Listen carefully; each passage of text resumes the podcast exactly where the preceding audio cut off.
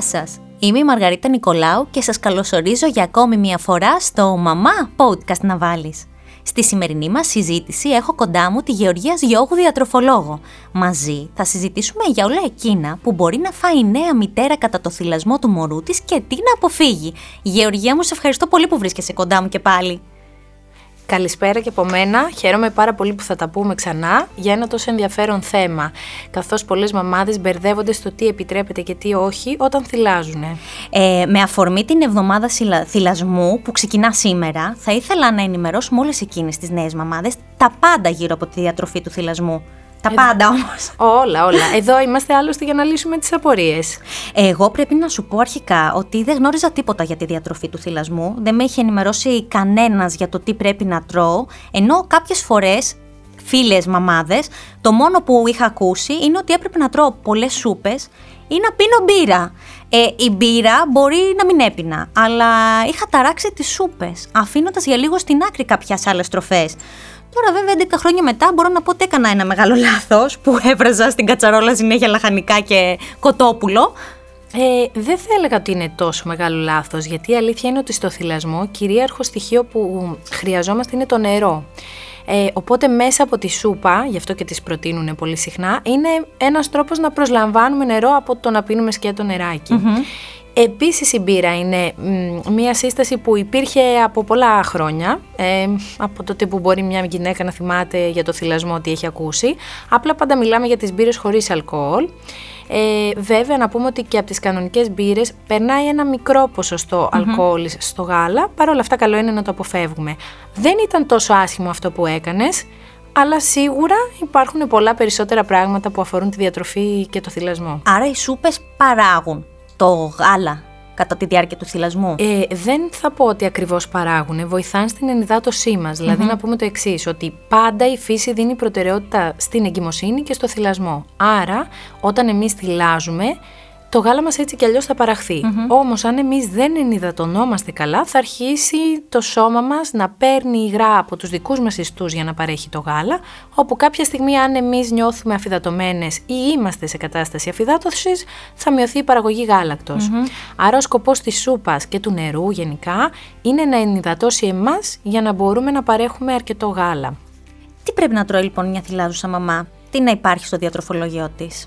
Αρχικά να πούμε ότι αν δεν υπάρχουν κάποιες παθολογικές καταστάσεις, δηλαδή δεν εμφανίσει κάποιος ζαχαροδιαβήτη που εμφανίστηκε στην εγκυμοσύνη και συνεχίζει, ή κάποιο συγκεκριμένο πρόβλημα υγείας, γενικά θα έλεγα ότι είναι μια ισορροπημένη διατροφή. Βέβαια, που σημαίνει τι, καταρχάς να πούμε αυτό, λαχανικά, φρούτα, καλής ποιότητας πρωτεΐνη βιολογικής αξίας υψηλής, οπότε και κρέας και ψάρι και αυγό και τυρί και γαλακτοκομικά για να καλύψουμε και τις ανάγκες ασβεστίου.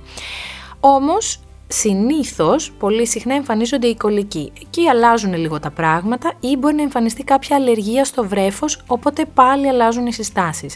Άρα, σαν γενικό κανόνα θα έλεγα ότι μια γυναίκα πρέπει να έχει τρόφιμα από όλες τις ομάδες, που σημαίνει και υδατάνθρακες, γιατί καμιά φορά οι γυναίκες στην προσπάθειά μας να επανέλθουμε γρήγορα στο βάρος μας, πάμε και κόβουμε διάφορες ομάδες τροφίμων. Ισχύει αυτό. Έτσι, είτε τα λιφαρά, είτε τους υδατάνθρακες, γιατί έχει εγκαθιδρυθεί η ιδέα ότι παχαίνουν. Σωστά. Και έτσι είναι αυτό είναι το λάθος, δηλαδή το ότι αποκλείουμε ομάδες τροφίμων. Αυτό δεν πρέπει να γίνει. Από εκεί και πέρα, με βάση την κατάσταση στην οποία είναι η κάθε γυναίκα, προσαρμόζεται η διατροφή. Καφές, τσάι επιτρέπονται? Ναι. Λοιπόν. Να το πιούν το καφεδάκι. Να το πιούμε το καφεδάκι χωρίς τύψεις. Φαίνεται από έρευνες ότι μέχρι 2 μερίδες καφέ την ημέρα είναι μια χαρά για να μπορέσει μια μαμά να θυλάσει χωρίς να προκληθεί υπερένταση στο παιδάκι. Γιατί ουσιαστικά η καφεΐνη που περιέχεται μέσα στον καφέ ή το τσάι ή και τα ανθρακούχα ροφήματα τύπου κόλλα, χρειάζεται ένα ένζυμο για να διασπαστεί στο σώμα, που τα μωρά δεν το παράγουν ακόμα σε μεγάλο βαθμό. Άρα όταν εμείς θυλάζουμε και δεν μπορεί το μωρό την καφεΐνη να τη διασπάσει, του προκαλεί υπερένταση. Αλλά μέχρι 2 καφέδες τη μέρα ή γενικά ας πούμε μέχρι 200 μιλιγκράμμ καφεΐνη στην ημέρα είναι ανεκτό. Ωραία. Προσοχή, όχι 2 καφέδες και ένα τσάι και ένα τύπου κόλλα, ρόφημα και όλα μαζί. 200 μιλιγκράμμ καλύπτουν οποιοδήποτε ρόφημά μας. Νομίζω το καταλάβανε οι μαμάδες που μας ακούνε σίγουρα. Ένα καφεδάκι πιείτε το λοιπόν, μπορείτε. Βέβαια, αν θέλουμε να καλύψουμε τη μέρα με ροφήματα, μπορούμε να αντέξουμε άλλα πράγματα. Χαμομήλι, μπορούμε να βάλουμε γλυκάνισο που βοηθάει και στην παραγωγή γάλακτος, μειώνει και τους κολικούς. Το τσάι του βουνού που δεν έχει καφέινη, το δικό μας το ελληνικό τσάι. Οπότε αυτά είναι πολύ καλές επιλογές. Απλά προσέχουμε πόσο μέλι θα μπει μέσα, έτσι. Σίγουρα. Αυτό. Τι να αποφύγει. Τι να αποφύγει. Λοιπόν, θα έλεγα ότι δεν χρειάζεται να αποφύγουμε κάτι τρομερά. Δηλαδή, εάν είμαστε ισορροπημένοι στη διατροφή μας, χωράνε όλα. Ακόμη ίσως και ένα μικρό γλυκάκι. Θα το δούμε βέβαια αυτό. Αλλά αποφεύγουμε τι. Μεγάλες ποσότητες ζάχαρης, γιατί μπορεί να προκαλέσουν ίσως υπερένταση στο παιδί. Έξτρα ενέργεια, οπότε να είναι λίγο σε υπερδιέγερση. Όχι απαραίτητα γκρίνια, απλά να μην κοιμηθεί εύκολα, να είναι λίγο έτσι υπερενεργητικό. Οπότε αυτό είναι το ένα κομμάτι και γενικά αποφεύγουμε φυσικά τη μεγάλη ποσότητα αλκοόλης, τη μεγάλη ποσότητα καφέ, άρα λοιπόν αποφεύγουμε κυρίως αυτά που έτσι κι αλλιώς ίσως θα έλεγα δεν επιτρέπονται. Ναι. Τώρα, αν πάμε να δούμε στο κομμάτι του ότι τι χρειάζεται στην κάθε κατηγορία, δηλαδή τι να αποφύγουμε ας πούμε στους κολικούς, υπάρχουν διάφορα τρόφιμα, βέβαια πάντα παρατηρούμε το παιδί μας. Δεν υπάρχει συγκεκριμένη γραμμή, ούτε φαίνεται αποδεδειγμένο ότι κάποια τρόφιμα θα κάνουν σίγουρα κολικούς. Κάτι που μπορεί να μην ξέρουμε είναι ότι αποφεύγουμε οτιδήποτε περιέχει μέντα και φασκόμηλο. Αλήθεια. Ναι. Κυρίως γιατί η μέντα φαίνεται να μειώνει την παραγωγή γάλακτος. Οπότε προσέχουμε λίγο οι τσίχλες που διαλέγουμε να μην είναι γεύση μέντα. Όχι ότι αν φάμε μια τσίχλα με γεύση μέντα θα γίνει πανικός, απλά η υπερκατανάλωση κάνει κακό. Πρώτη φορά το ακούω αυτό, να ξέρεις. Πρώτη φορά. Χαίρομαι. Λέμε και καινούργια. Μ' αρέσει να λέμε καινούργια πράγματα, είναι. Γιατί ξέρεις τι, σαν μαμάδες, εγώ το πέρασα, κάποιες μαμάδες θα το περάσουν τώρα. Μπορεί να βάλουν μια τσίχλα για να απασχολήσουν το στόμα τους, να περάσει λίγο η ώρα. Οπωσδήποτε. Οπότε και νομίζω ότι η μέντα είναι αυτή που διαλέγουμε περισσότερο. Ναι, γιατί δίνει δροσερή αναπνοή. Και η μέντα, σαν ρόφημα, επίσης βοηθάει και στο κομμάτι το πεπτικό συνήθως. Βεβαίως. Απλώς το θυλασμό είναι από αυτά που αποφεύγουμε. Λοιπόν, πόσες θερμίδες πρέπει να λαμβάνει μια θυλάζουσα μητέρα? Και ξέρεις γιατί στο ρωτάω αυτό? Γιατί κάποιες μαμάδες ξεφεύγουν διατροφικά, νομίζοντας ότι θα κάψουν τις εν λόγω θερμίδες. Κάποιες άλλες πάλι στερούνται θρεπτικών συστατικών γιατί δεν θέλουν να παχύνουν. Πες μας λίγο για όλα αυτά, για τις θερμίδες, τα κιλά, τα καλά, τα άσχημα που κάνουν αυτές οι μαμάδες γενικότερα. Λοιπόν, αρχικά είναι το σώμα μας φτιαγμένο έτσι, ώστε κατά τη διάρκεια της εγκυμοσύνης να αποθηκεύει 2 με 3 κιλά λίπος. Αυτά θα τα χρησιμοποιήσουμε για να παράγουμε το γάλα, ειδικά τους πρώτους μήνες που είναι πιο έντονος ο θυλασμός, μέχρι να γίνει εισαγωγή στερεών τροφών. Από εκεί και πέρα ο θυλασμός μπορεί να φτάσει στις 800 θερμίδες την ημέρα σαν δαπάνη ενέργειας. Στην αρχή το παίρνουμε από αυτό που έχουμε αποθηκεύσει, άρα τα 3 κιλά που έχουμε αποθηκεύσει κάπου πρέπει να τα χρησιμοποιήσουμε, αλλιώς θα μείνουν επάνω μας. Από εκεί και πέρα όμως, μία μανούλα θα πρέπει να έχει στο μυαλό της ότι εξαρτάται τις δραστηριότητες που κάνουμε στη μέρα. Μια μέση γυναίκα, ας πούμε, ότι έχει έναν βασικό μεταβολισμό 2.000 θερμίδων. Που σημαίνει τι, 2.000 θερμίδες καλύπτουν και την ενέργεια που χρειαζόμαστε για να λειτουργεί το σώμα μας και για να ανταποκριθούμε σε κάποιες βασικές δραστηριότητες, δουλειές του σπιτιού, το παιδί και όλα.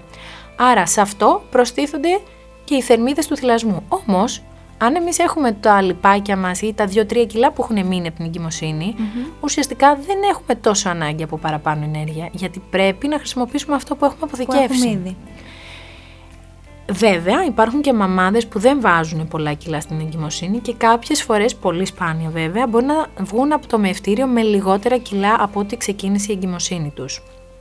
Αν οι μανούλες αυτές ήταν σε χαμηλό βάρος, τότε εκεί ναι, πρέπει να φάνε παραπάνω αυτές τις 800 θερμίδες για να παρέχουν το γάλα. Αν η μαμά ήταν λίγο υπέρβαρη ή παχύσαρκη όταν ξεκίνησε την εγκυμοσύνη, ακολούθησε μια αυστηρή διατροφή και τελείωσε την εγκυμοσύνη της κιλά λιγότερα από ό,τι ήταν, σίγουρα της έχουν μείνει κάποια κιλάκια που μπορεί να χρησιμοποιήσει πάλι για το θυλασμό, άρα πάλι δεν πρέπει να φάει παραπάνω. Επομένως, αν είναι να πούμε μια, όχι μονολεκτική, μια φράση για την απάντηση του πόσες θερμίδες, θα έλεγα ότι όλα εξαρτώνται με βάση την καθημερινότητά μας, τι δραστηριότητες κάνουμε και πόσο θυλάζουμε.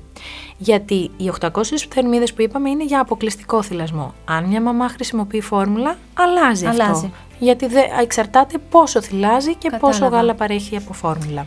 Η δίαιτα του θυλασμού υπάρχει? Υπάρχει κάποιο πρόγραμμα διατροφής που προσφέρει στη μαμά όλα εκείνα που πρέπει να της προσφέρει για εκείνη και για το μωρό της και που παράλληλα θα τη βοηθήσουν να χάσει κιλά?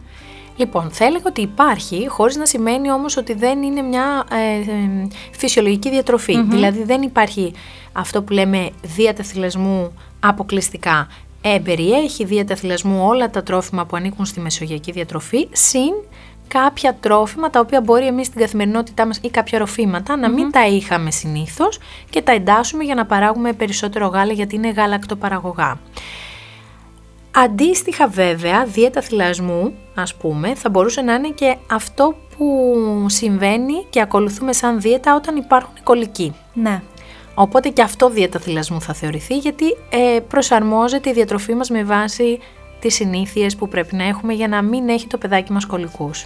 Αν κάποιο παιδάκι αντιμετωπίζει καούρες ή παλινδρόμηση κατά τη διάρκεια του θυλασμού, οφείλεται εν μέρη στη διατροφή της μαμάς? Αυτό θα έλεγα ότι δεν οφείλεται. Δηλαδή, ένα μωρό που θυλάζει, αν έχει καούρες ή παλινδρόμηση, κατά βάση δεν οφείλεται στη διατροφή της μαμάς. Οφείλεται στο γεγονός ότι ακόμη δεν έχει οριμάσει το πεπτικό, είναι χαλαρός ο σφικτήρας του στομάχου και επιστρέφει το γάλα πίσω. Βέβαια, όπως είπαμε, κάποια τρόφιμα που κάνουν καούρες σε εμάς μπορεί αντίστοιχα να κάνουν καούρες και στο μωρό. Άρα τα πολύ καυτερά, η μεγάλη ποσότητα καφεΐνης είναι δύο πράγματα που θα πρέπει να έχουμε στο πίσω μέρος του μυαλού μας να αποφύγουμε, ή τα τηγανιτά. Ναι. Πάνω κάτω ότι μας ενοχλεί εμάς. Ακόμα αποδεδειγμένα δεν έχει φανεί πώς μπορεί η διατροφή της μαμάς να επηρεάζει το μωρό τόσο. Το λέω αυτό γιατί ουσιαστικά εμείς τρώμε, χωνεύουμε το φαγητό, και το γάλα που παράγουμε έχει θρεπτικά συστατικά. Θα μου πεις, αν εμάς μας ενοχλεί το λάχανο, ας πούμε, στους κολικούς, μάλλον να το θέσω διαφορετικά. Έχουμε σπαστική κολίτιδα και μας ενοχλεί το λάχανο. Μας προκαλεί αέρια. Ναι. Πώς αυτό μπορεί να περάσει και στο μωρό? Αυτή λοιπόν η διαδικασία του πώς μπορεί ένα τρόφιμο να επηρεάζει το μωρό δεν έχει 100% διευκρινιστεί ο μηχανισμός. Όμως φαίνεται ότι όντως κάποια τρόφιμα μπορεί να ενοχλούν. Υπάρχουν τροφές που μπορούμε να βάλουμε εμείς στο διατροφολόγιό μας και που θα βοηθήσουν στους κολικούς του παιδιού μας?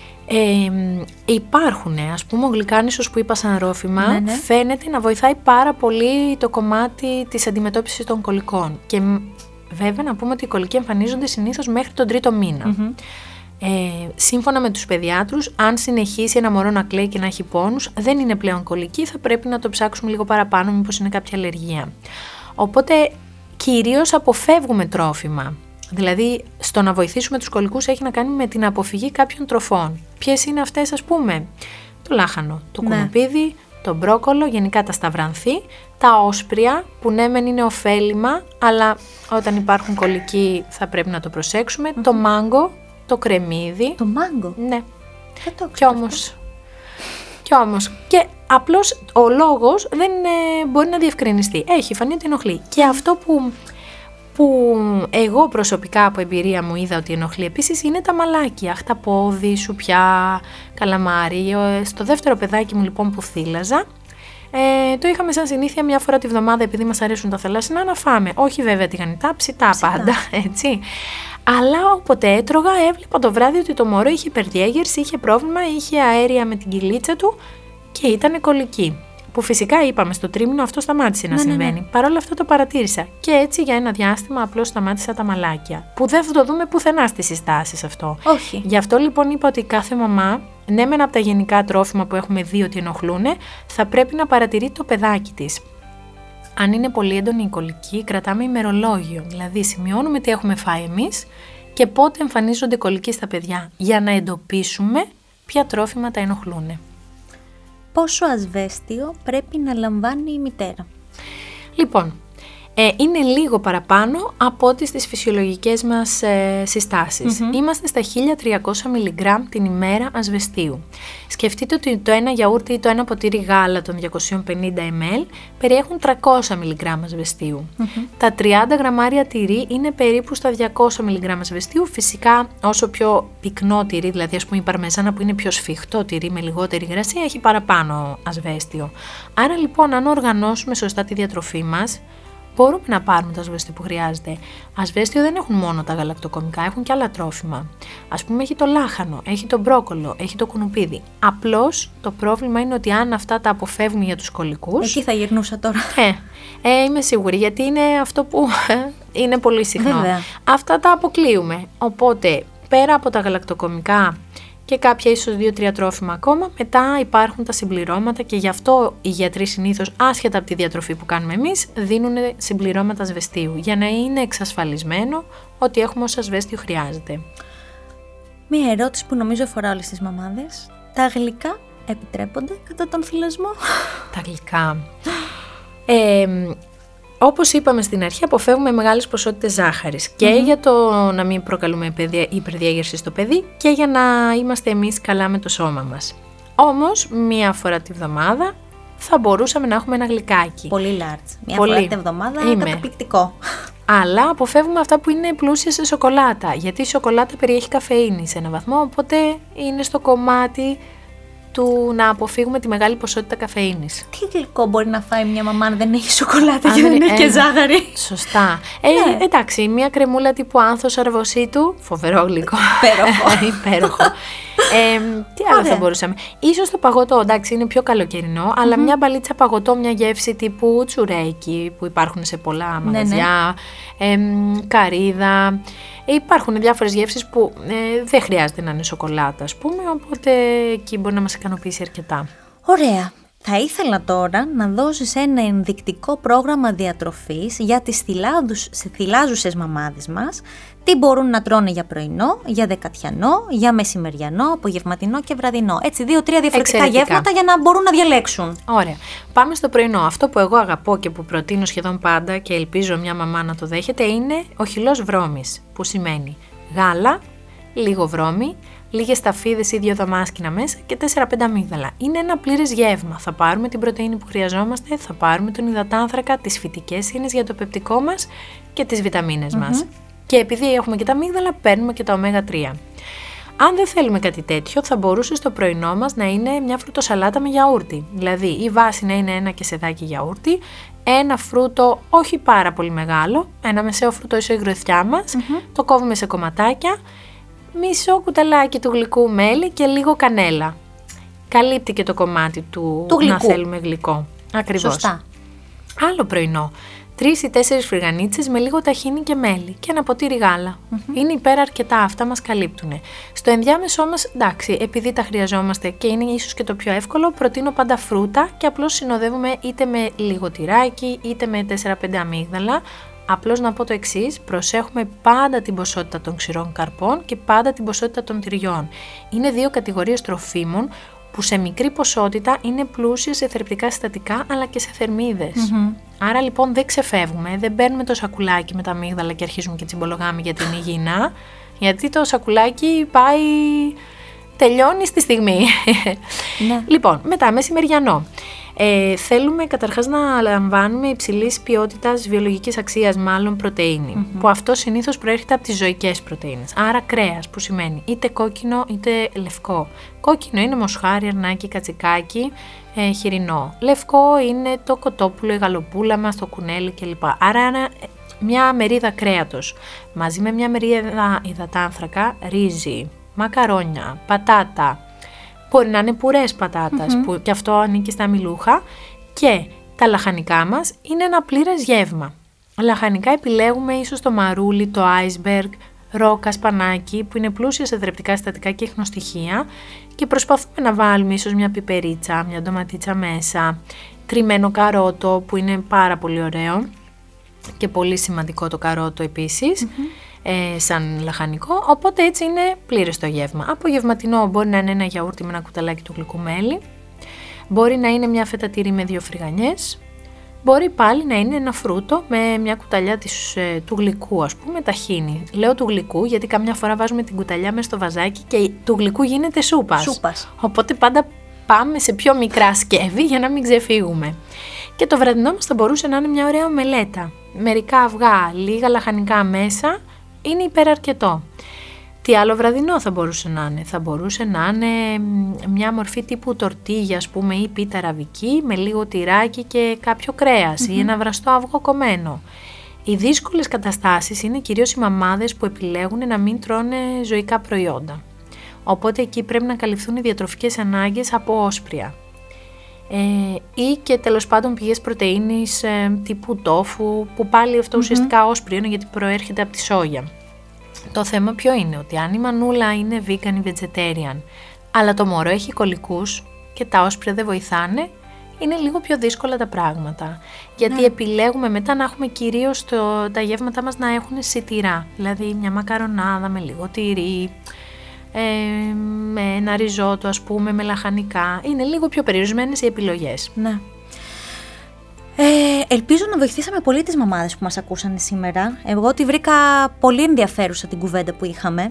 Έμαθα πολλά πράγματα, αν και θα έπρεπε να τα ξέρω νωρίτερα, αλλά τουλάχιστον είναι καλό που τα μαθαίνω και τώρα. Μπορώ να βοηθήσω άλλες μαμάδες. Mom to be, φίλες μου. Χάρηκα πάρα πολύ που τα είπαμε, που ήσουν εδώ κοντά μου πάλι σήμερα. Και εγώ χάρηκα πολύ και είναι από τα αγαπημένα θέματα μου η διατροφή την περίοδο του θυλασμού. Το φαντάζομαι. Ακόμη και εγώ ανακαλύπτω συνέχεια πράγματα. Γιατί γίνονται έρευνες.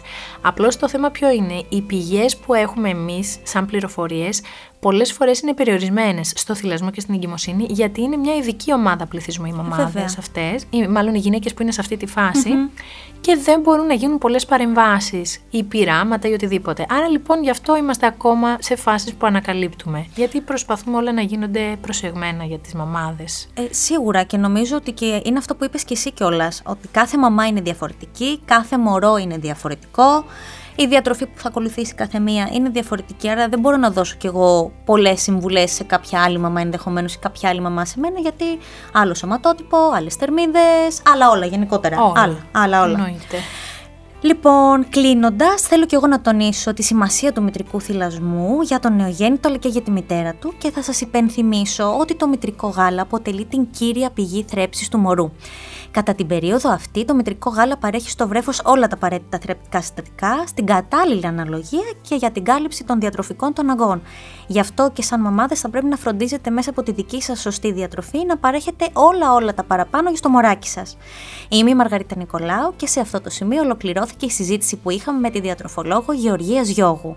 Εσείς, αν θέλετε να ακούσετε podcasts που σχολιάζουν την επικαιρότητα και φιλοξενούν θέματα για ό,τι συμβαίνει γύρω μας, ενημέρωση, ψυχαγωγία, business stories, τα πάντα, δεν έχετε παρά να ρίξετε μια ματιά στο podcastmedia.gr. Εκεί θα βρείτε και όλα τα δικά μας podcasts. Σας ευχαριστούμε που ήσασταν μαζί μας για ακόμη μια φορά και ανανεώνουμε το ραντεβού μας για την επόμενη εβδομάδα στο Μαμά Podcast να βάλεις. Γεια σας!